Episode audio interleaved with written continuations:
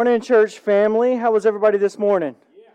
Very good, very good. I just want to say, I know the video said it, but I wanted you to hear it from me. Happy Mother's Day to my moms and grandmas. And uh, I, in our church, what I love too is we have so many spiritual mothers in the house as well who just pour their lives out into all the people here at the Bridge Church. So thank you guys so much. And we believe it's a day of celebration, also a day of memory uh, a day to honor uh, because I, I, do know that uh, this day comes with a lot of mixed emotions sometimes. And so, uh, my prayer today is that we can be uplifted, we can be encouraged, we can be empowered.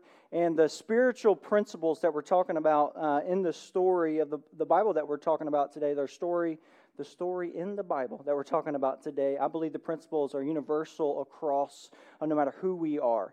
And um, so, my prayer, if you're if you're wondering, especially if you're kind of a Type A personality, like where are we going today? I, I want you to know and realize that God, when Jesus came on this earth, and especially when He started doing miracles, He came to say, "I'm doing something new."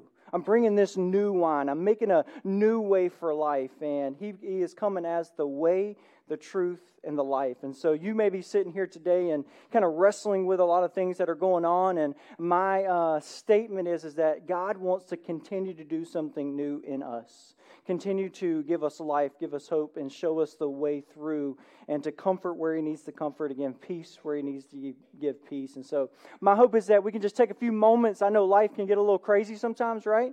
And we can just take that off a little bit and we can lay it at Jesus' feet for the next few moments and just, just to receive his word, to receive what the Holy Spirit would do in us and through us today. Uh, but before we jump in, uh, we're going to be in John chapter 2. John chapter 2, if you have your Bibles. If not, we're going to put it for you on the screens as well. But John chapter 2, we're going to break through this beautiful story, this beautiful miracle that Christ uh, started doing right at the beginning of his ministry. But before we do that, I want to pray and ask God to speak to our hearts here today. Um, before I pray, I just want to say you guys look really great today. Look great. I, I love it. Uh, I love. Yeah, I had to take my sports coat off, you know, because uh, you know I get excited up here and uh, I need room to to move. You know, I got to get my room to move here.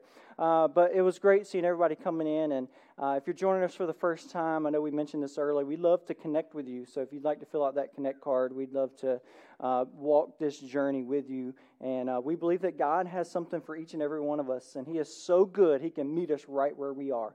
Uh, but let's pray together. Dear Heavenly Father, we love you. Thank you for your word. Thank you for your truth. Thank you for your Son, Jesus.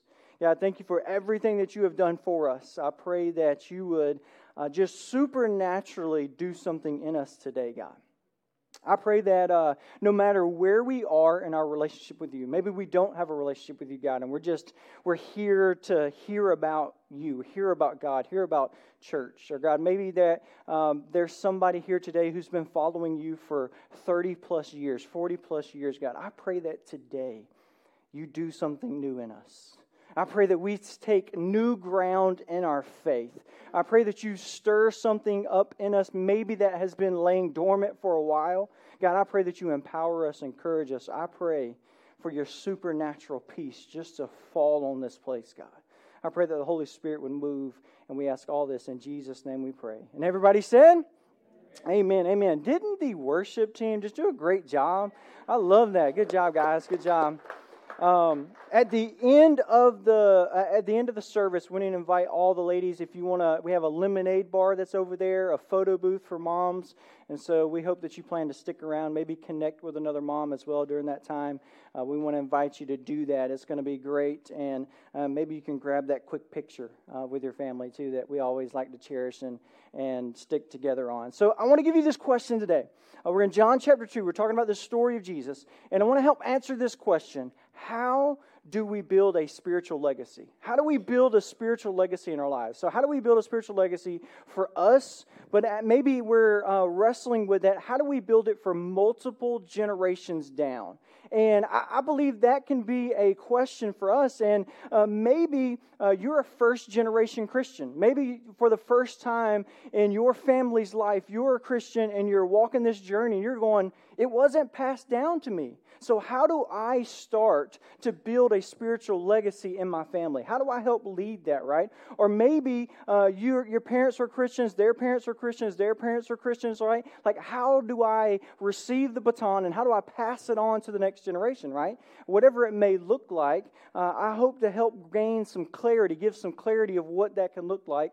And uh, we have a really incredible story that we're looking at today in John chapter 2. This is right at the beginning of Jesus' ministry. And actually, this is the first miracle that Jesus performs in the New Testament. So, this is one of the first things. Jesus is about 30 years old, and this is pretty special because we get to peek into the window and watch a little bit of conversation that Jesus has with his mom. Jesus has a conversation with his mother as he walks into this and is ushered in uh, of showing his glory to the world. And so, as we think about that, the book of John starts in John chapter 1 with this uh, amazing statement. He spends the entire first chapter. Have you noticed in the book of Matthew, uh, they start with the genealogy, right? Because he is speaking primarily to a Jewish audience. And he wants to prove that Jesus is the Messiah. He wants the people who have studied the Old Testament to see that Jesus is coming through the lineage, right? And then this is who we've all been waiting on. But the book of John, he wants us to realize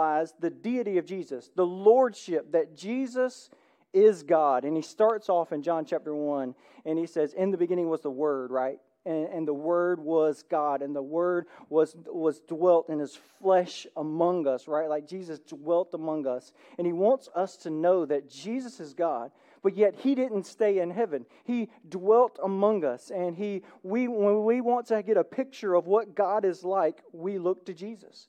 And we can see what God is like through the life of Jesus. And then in John chapter 2, we jump right into the action where, get this, okay?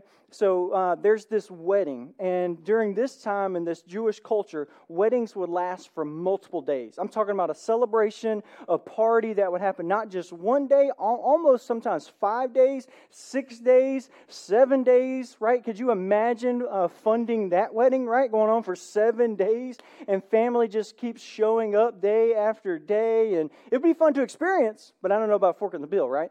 Um, and as we're thinking about this, Jesus and his disciples and his mom they get invited to this wedding. Uh, many scholars kind of go around and about about whose wedding this was but obviously they were close to jesus' family close to mary and they invited jesus. And then jesus here right at the beginning of his ministry he now has 12 disciples and so I don't know if they knew this, so they just said, Hey, Jesus, come, bring your disciples too. And so this is really the beginning of the disciples following Jesus as well. So all of this is brand new. They're not really sure what's going on, but I just love the fact that the one of the first times that they're hanging out as disciples of Jesus, where do they go?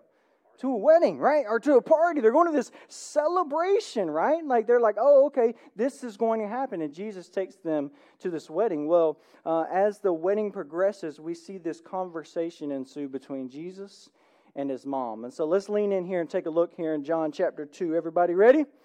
Feel good? Very good. John chapter 2, verse 1, it says this The next day, there was a wedding celebration in the village of Cana in Galilee. Jesus' mother was there, and Jesus and his disciples were also invited to the celebration. The wine supply ran out during the festivities. So Jesus' mother told him, They have no more, no more wine. Dear woman, that's not our problem, Jesus replied. My time has not yet come. But his mother told the servants, Do whatever he tells you to do. Standing nearby were six stone water jars used for Jewish ceremonial washing. Each could hold 20 to 30 gallons. Jesus told the servants, Fill the jars with water. When the jars had been filled, he said, Now dip water, uh, now dip some out and take it to the masters of ceremonies. So the servants followed his instructions. When the master of ceremonies tasted the water that was now wine, not knowing where it had come from, though of course the servants knew, he called the bridegroom over. A host always serves the best wine first, he said. Then, when everyone has had a lot to drink, he brings out the less expensive wine. But you have kept the best until now. This miraculous sign at Cana in Galilee was the first time Jesus revealed his glory, and his disciples believed in him. After the wedding, he went to Capernaum for a few days with his mother, his brothers, and his disciples, right? So Jesus and his disciples show up to this wedding, right? The family, friends of the family are there. They're having a good time. And all of a sudden, they realize multiple days into this celebration, the wine is running out. And Mary sees this as a problem. And she sees this as a problem on multiple levels, but primarily, uh, wine in those days uh, carried a little different meaning. They would have wine with almost every meal. I don't know about breakfast, but they would have wine a lot, and it was almost a different kind of wine than maybe is popular here in the States. And uh, it was a part of their culture to have that. But in fact, we're going to get to this in a little bit later, uh, it was a sign of honor for them to be able to serve this, this hospitality for those who were coming. And so when Mary saw that they had ran out and there were still multiple days left to go in this celebration, she felt bad. She felt, even felt some of the responsibility of going, wait a second, they ran out. This is going to be shameful for this family. All these people have shown up to celebrate their family, and now the wine has ran out, right? And this is what Mary does, right? So what does Mary do? She goes to Jesus. And she begins to have this conversation with Jesus. Now, we don't know uh, a lot about the childhood of Jesus, right? We don't know, but the Bible tells us this is the first time that he showed his glory, right? So, so that indicates to us that he wasn't out doing all these miracles where Mary was like, Yes, this is Jesus. Look at all the miracles that he's doing. Mary is going off of who Jesus was as he was growing up and what the angel said at Jesus' birth, right? Because Jesus hadn't started doing miracles yet. But Mary still knew, and Mary still believed that Jesus could do something, right? And here he is at the age of 30. And I know as you get older, our relationships with our parents change a little bit, right? And uh, as we get older, and, and, it's, it's funny, the older we get to, and as our parents get older, sometimes the, the role begins to change, where uh, maybe we become the caretaker, right? And we're giving back in that situation. Or, or maybe there's some times where there's some wrestling in our relationship with our parents, right? And we have to navigate through all of that. And uh, you're, you're walking through all these different scenarios of life. Well, Mary comes to Jesus. And, and Mary uh, asked Jesus a request. And so I want to give us four life lessons of how to build a spiritual legacy inside of our life. And the first life lesson is this one here it says, Be an intercessor on people's behalf right? Be an intercessor on people's behalf to Jesus. Because what does Mary do? She goes straight to Jesus with her problem, right? She goes, I, I need to tell Jesus this.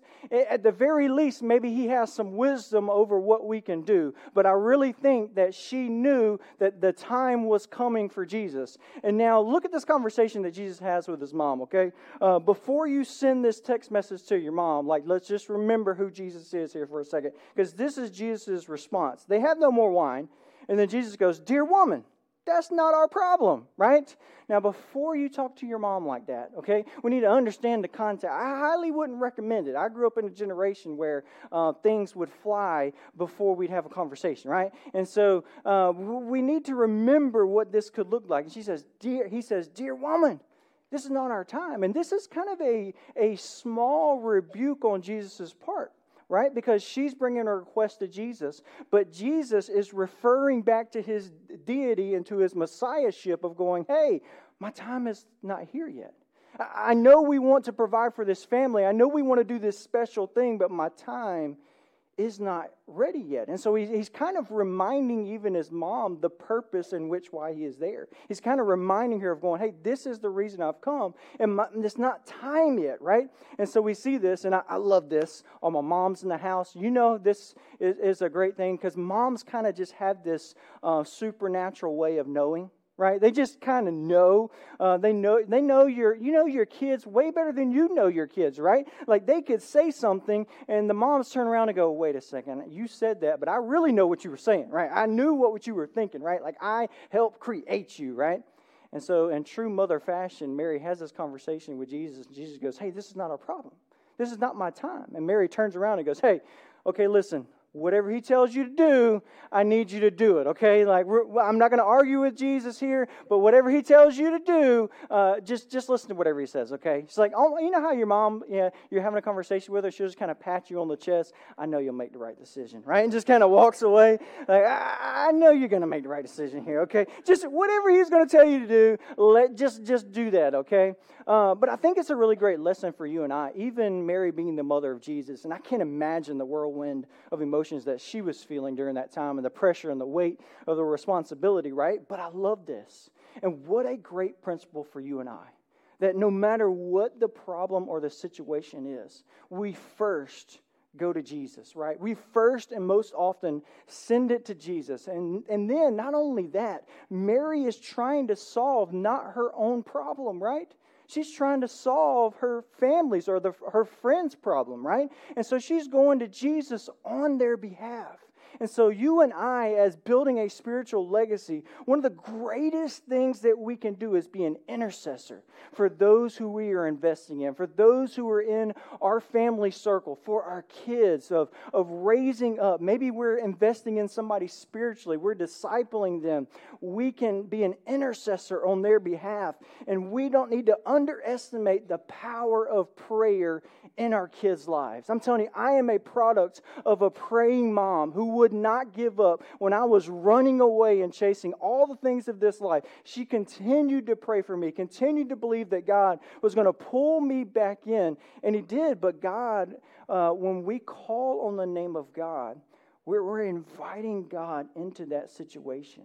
And so, whatever the problems we may have, maybe we want to pray for those who we're investing in. And I'd love to give you some examples of what to pray for. Pray for their heart. Pray for God to soften their heart so they can receive God's word. Pray for salvation. Pray for their friends, right? Pray who they, pray for who they're going to hang out with. That God would bring the right people in the right path for them. Pray for their future spouse, right? God, that you would already prepare the heart for the person who is going to come years from now. Pray for the maybe pray the armor of God over them. Maybe you want to pray uh, that, that God would protect their mind, right? That God would renew their mind, and so they don't have to struggle with some of the things, but yet they can release those things to God. Pray for wisdom as they make decisions. Pray for the people who God continue to surround these your friends and your kids and those who you're spiritually investing in, that we can be intercessors on their behalf, that we can reach out and we can pray for things not only now, but things for in the future, right? I believe that kind of that principle of I need to pray first and pray often. There's many prayers in scriptures. There's prayers in Ephesians chapter 2 and Ephesians chapter 4 that we can pray. We can pray the Lord's Prayer, Matthew chapter 6. We can go through the book of Psalms and pray just over our kids and and you won't believe what God will do through those prayers, right? Because we want to we a lot of times especially for me i want to jump in there right? Like i want to jump in and i want to fix it. Like i'm ready to fix it. If my wife is venting to me about something my brain is already figuring out how to fix it. And i got a three step process right? But the lord has taught me daniel close your mouth right? And just listen okay? Just just listen here in this moment. And a lot of times especially with those who we are investing in and maybe our kids we can sit back and listen and as we listen what's going on in their lives, and now I'm taking mental note of going, okay, that's a big deal to you. I need to pray about that. Oh, you got a little bit of worry about that, about this test coming up, about this friend said that. Okay, let me take some note of this, and I'm going to go to the Lord on behalf for you, right? I think that's such an incredible thing, a beautiful thing that you and I can do to build a spiritual legacy. And as we go back, our kids know maybe uh, there are days where we're praying out loud and they may catch us, and this is not the reason we do it, but they catch us praying for them out loud. Maybe even thanking God for just allowing us and giving us the responsibility to, to shepherd them and to lead them and to guide them, and they hear that and they know that.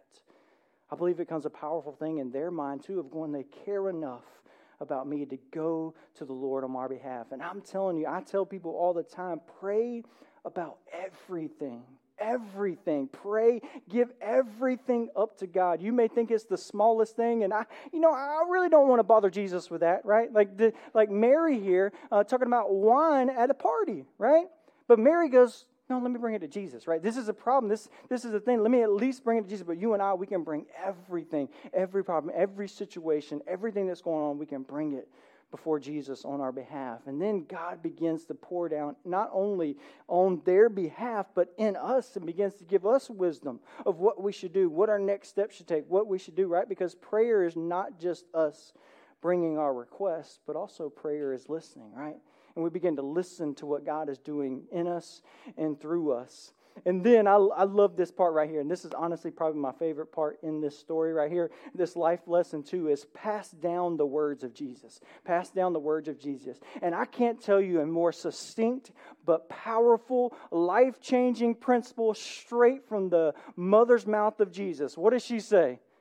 Do whatever he tells you to do, right? Like, man, what a powerful, crystal clear way to live our lives, right? To look to Jesus and go, okay, I'm just going to do whatever you tell me to do, Jesus. I trust you so much with my life. I want you to do whatever you tell me to do, right? As your word says. But not only that, right? But as we are leading our families and, and investing in them, we pass down those words of Jesus. And as he tells us a story, right? We're able to pass that on to our kids. And I love this in Deuteronomy chapter 6. It says this repeat them again and again to your children. He's talking about the, the commands that God gives us. Talk about about them when you go home and when you're on the road and when you're going to bed and when you're getting up. Tie them around your hands and wear them on your forehead as reminders. Write them on the doorpost of your house and on your gates. Right? He's saying just have them everywhere, right? One of the things, um, one of my mentors kind of, uh, he sparked this in me. He said, What if we knew the parables enough to where we could just tell them as a story? Right? And then on the back end, we tell them, oh, that's a story from Jesus. I tried it the other day. We're sitting at a dinner table, and I start going in, and I kind of fumble through it. Okay, okay, well, and, you know, I'm fumbling through it. I'm trying to, I'm telling this parable around the dinner table around my kids, and they kind of lean in and they're like, "Where'd you hear this story from?" They could tell it was a parable. Like, "Where'd you hear this story from?" I'm like, "Can I tell you this? Jesus began to teach us this story, right, and began to kind of foster this. But it was pretty cool to see." How we could just share it. It's on the lips, it's on our heart of sharing the stories and the teachings of Jesus. And Jesus was a master storyteller, right? Can you remember the days when the whole family would get together and like the grandfather would sit there and he starts just to tell stories? I think it's one of the most, one of the things that's a lost art in our society today, right? Where we can sit around and just hear the stories of our lives. And I would encourage all of us, if we're building not only a spiritual legacy, but just connecting with our families, remember those stories and tell those stories to our families. Tell those stories about our kids and what it looked like to grow up. And, and I would even say, tell the story of your testimony, right? Maybe for the first time your kid hears you weren't always a Christian and you made mistakes, right? And they're going, oh, Mom, right? Dad, I can't believe that, right? And you're like, but then we have an opportunity to what? Point people to Jesus. To go, look, this is who Jesus is. This is how he can, because we're passing it down to Jesus. And here's the thing uh, about Mary's response she just didn't say, hey, listen to what Jesus said. But what did she say? Do, right? Do whatever Jesus tells you to do. And if you want life transformation in your life, maybe you've been headed coming to church for years now and you're like, ah, it's getting kind of stagnant. You know, I, you know, I hear the words, or maybe I even read scripture some, and and I just don't have that same fire when I first came to know Christ. And it's just it's maybe those moments, right? Or maybe you've given your life to Christ, but you're like, you know, there's got to be something more. There's got to be something deeper. What my encouragement to you would be what Mary says: Do what Jesus tells you to do. You open up and you read Philippians chapter one, and you read that chapter, and you see some of the principles, and you turn and go, okay, today now, I'm going to put into practice what Jesus said. I'm going to put into practice what God's word says, right? And I turn and I begin to put it into practice at what He is telling me. And I'm telling you, that's when, when application hits our life, that's when true transformation begins to happen when God begins to do a mighty work in us. And we're talking about passing this on. You can tell I get a little excited. I get. I love this stuff because this is where true life change happens in our lives, right? I, I was kind of challenged by the Holy Spirit the other day because maybe I'll talk to my kids about prayer, right? Or I talk to my kids about a devotional. But a guy challenged me and said, Hey, bring one of your kids and have a devotional with them. You begin to sit down. Let's have a devotional together. Let's write this down, right? Like we're just not like a teaching, but this is a vulnerable opportunity to go, look, here's how I talk to God. Here, here's some scripture that we're going to read together. Look, I'm going to do it. Now you do it with me here too. And all of a sudden it becomes this powerful thing of not just saying it, but we're actually doing it together. And I, and I love that opportunity for you and I because once we put the application part on it, I'm telling you, you better buckle up and get ready because that's when the fire begins to move in us. Because when we start walking and believing what God's word is doing in us, it begins to do something in us. It changes who we are, and it does something because we begin to see that it actually works right? That it actually does something. It, it, begins to do a work in us. It begins to refine us and change us into who we are. And then here, what does Jesus do, right? His Mary, uh, Mary turns to him and says, Hey, do whatever Jesus tells you to do. And so Jesus, in his infinite wisdom, he listens to his mama, right? And he, he kind of walks in here and he says, You know what? I need you to take these basins, right? And he says, I need you to fill them up with water and it says that each one was about 20 to 30 gallons. That's not a small thing. Have you ever tried to lift something that's like, like a gallon of milk is pretty heavy? This is 20 to 30 gallons a piece. And so the servants go, and what was Jesus' instructions? He says, fill it to the brim.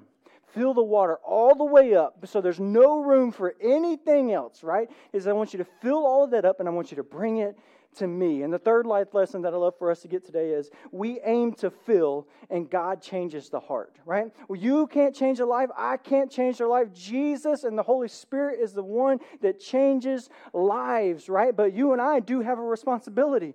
He wants us to fill their hearts as much as we can with God's word and God's truth. And I love this about this story because Jesus gives them specific instructions. He says, fill it to the brim right? Fill it all the way up because I believe Jesus, when he's looking at this, he's like, I don't want anybody to have any questions or anybody to think that we added anything else in here, right? Uh, you know, whenever they train people on how to spot fake money, they walk people through a training, and how they do that now, they kind of have fancy pens that you mark it with, right? But if you're if you're in the banking system or you handle cash a lot, what they do is, especially if you're professional at this, they don't bring you all the fakes, right? For you to look at all the examples of all the fakes. No, what do they do? They bring you the real thing and they say, Study this real thing all through and through. I want you to look at the front. I want you to look at the back. Look how it smells. Look at the hologram and look at every small. Study what is right. Study what is true. And then you'll be able to see what is fake. Then you'll be able to follow, oh, that's a fake. That's not right. That's not true because you know what the right piece of money is, right? And that's what God is giving you and I an opportunity to do is where we know God's truth so much. We know His words so much. We are walking so closely with Him, right? We don't have to study everything out in the world. We don't have to, have to carry all of that responsibility. But if we know who God is and we study Him and we're following close with Him, all of a sudden we're like, wait a second, that's not right. That's not true. This can't be right, right? Because Jesus said this. Jesus, He's walking with us this way. And He begins to show us what this real and authentic Christian life looks like. And I believe that our kids and the people that follow us, or maybe we're trying to leave a spiritual legacy somewhere, or we're discipling someone, I don't believe they have the expectation for us to be perfect. But I do believe they have the expectation of us to be authentic, to be real, right? Sometimes I know myself, I can carry the weight of I got to do this right. I got to do this perfect. Everything's got to be okay. I, I can't make any mistakes. I got to carry all of the weight. I got to get all of this done right. But I really don't believe even our kids hold that onto our shoulders. I think they just want to look in our eyes and go, Do you believe this? Uh, is this authentic? Is this real? Has it changed your life? You know, is it impacting you? And when they see that it's real and impactful and authentic in our life, then they lean in a little further, right? Then they lean in and they can see because so many times, and I'm telling, I know I've shared this story before, and I actually just heard it again. One of my good friends, Justin McKinney, his kids are grown, and both of them, one of them is looking to go into the ministry. And anytime I hear about a pastor who has kids and their kids want to be in ministry, I ask them a ton of questions. I'm like, what'd you do? You know, what does it look like, right? Because I want my kids to grow up in that kind of setting. And he said, You know, the only thing that my kids continually say is that, Dad, you never, you never tried to make us be perfect. and you always kind of came to us when you messed up and you said, I'm sorry.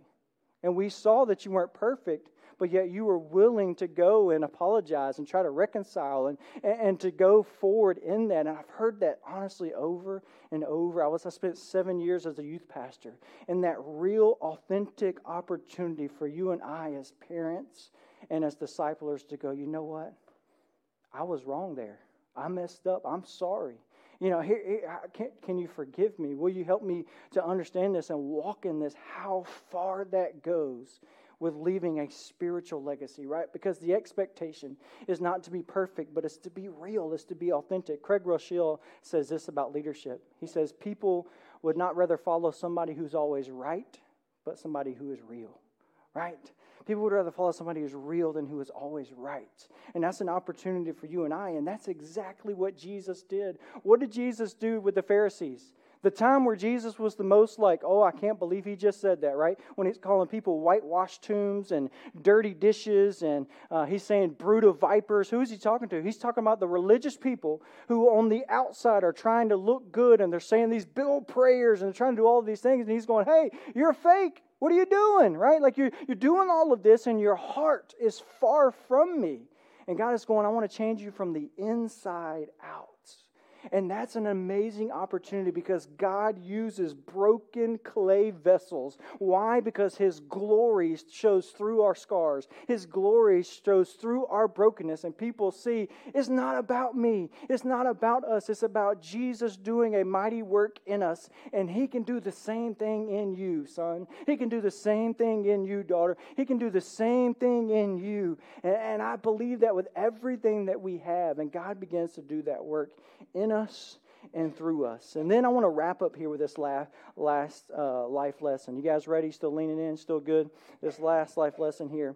As we head back to this, uh, wine in especially the New Testament, and honestly, all the way throughout the Bible, uh, the wine usually represents joy. It represented joy that when they talked about that God was going to do this new wine, right? He's going to do this new things because he's the Messiah. And you read through the book of Psalms, when it mentions wines, it's usually wrapped around this celebration of what God is doing, right? This, this opportunity for joy, this opportunity for enjoyment. And Jesus, here in this moment, we talked about this earlier. Jesus, it, it honestly wasn't about the wine, right? He says, fill this up to the brim because mainly I want to restore honor to this family and to my mom's name, right?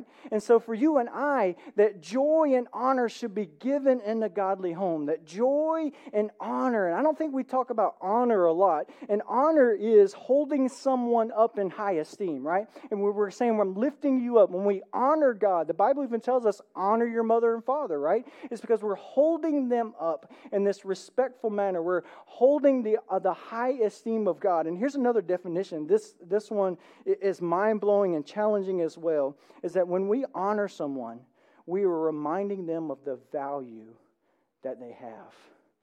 Isn't that a beautiful thing? And Jesus was the king of that. I mean, he was pointing to people who were outcasts, people who were ostracized, right? People who were cast out. And he would look at them and he would go, No, you're still valuable. No, you, I can still do a work in you, right? I can still change your life, right? He's reminding them of who they can be. And you and I, in a godly home, we reach back in and we reach for the joy of the Lord. We reach to the honor that we can bring because we're honoring not only those we're investing in, right? But we're teaching them to honor those who are around us as well. We're teaching them to honor the next generation. And this cycle of honor and respect becomes reciprocal because we first give it, but we can't give it out of an empty tank, right? We must first receive the joy and the honor from the Lord, right? Because I don't know about you, there's a lot of days, especially in parenting, when the joy is gone, right? Like it's just, it's depleted. I am on empty, right? But what does Jesus do? Especially in this story, he says, fill this thing up to the brim. And the, the servants would go back. And we see this again when he's feeding the 5,000 and feeding the 4,000. Every time, the stories are very, very similar, right? They go back, dip their cup in there, come back, and it's good wine. Then they come back, and guess what? They dip it again, it's more good wine. Then they come back and dip it again. Guess what? It's more good wine. Then they dip it in and go back again. And what happened? More new wine. I don't want to sound redundant there, but we see this happen over and over again. What Jesus is trying to teach us, and what more importantly, what Jesus is inviting us into, is He's saying, I am the new wine and my supply will never run dry. So when your joy is depleted, when your honor is depleted, come back to me. As you read in Psalm 51, what does David say when he's wrestling through one of the hardest moments of his life? He says, God, return to me the joy of what? My salvation, right? Let me go back to the very beginning when Jesus saved me. Because at the very core of who I am, I am saved in Christ. I have received, I believe, the gospel of Jesus, and my joy flows from that. My peace flows from that, right? Even though the circumstances around me are falling and crackling and the foundation is shaking, I am clinging to the joy of the Lord, right? And here's the beautiful thing about joy is that joy and suffering can coexist. Right in the same soil, soul, right? that God is moving and working in us. Why? Because the Holy Spirit is there. The Holy Spirit is dwelling in us and through us. The joy of the Lord, where we can look at those who we're investing in. And we're not trying to tell them, hey, I got all of this together. Hey, we're just going to plow through this thing. We're going to keep moving. But no, we look at them and go, hey, this is a hard time. This is a hard season. But what we're going to do is we're going to cling to Jesus. We're going to cling to his promises because our joy doesn't come from that. Our joy comes from the Lord, right?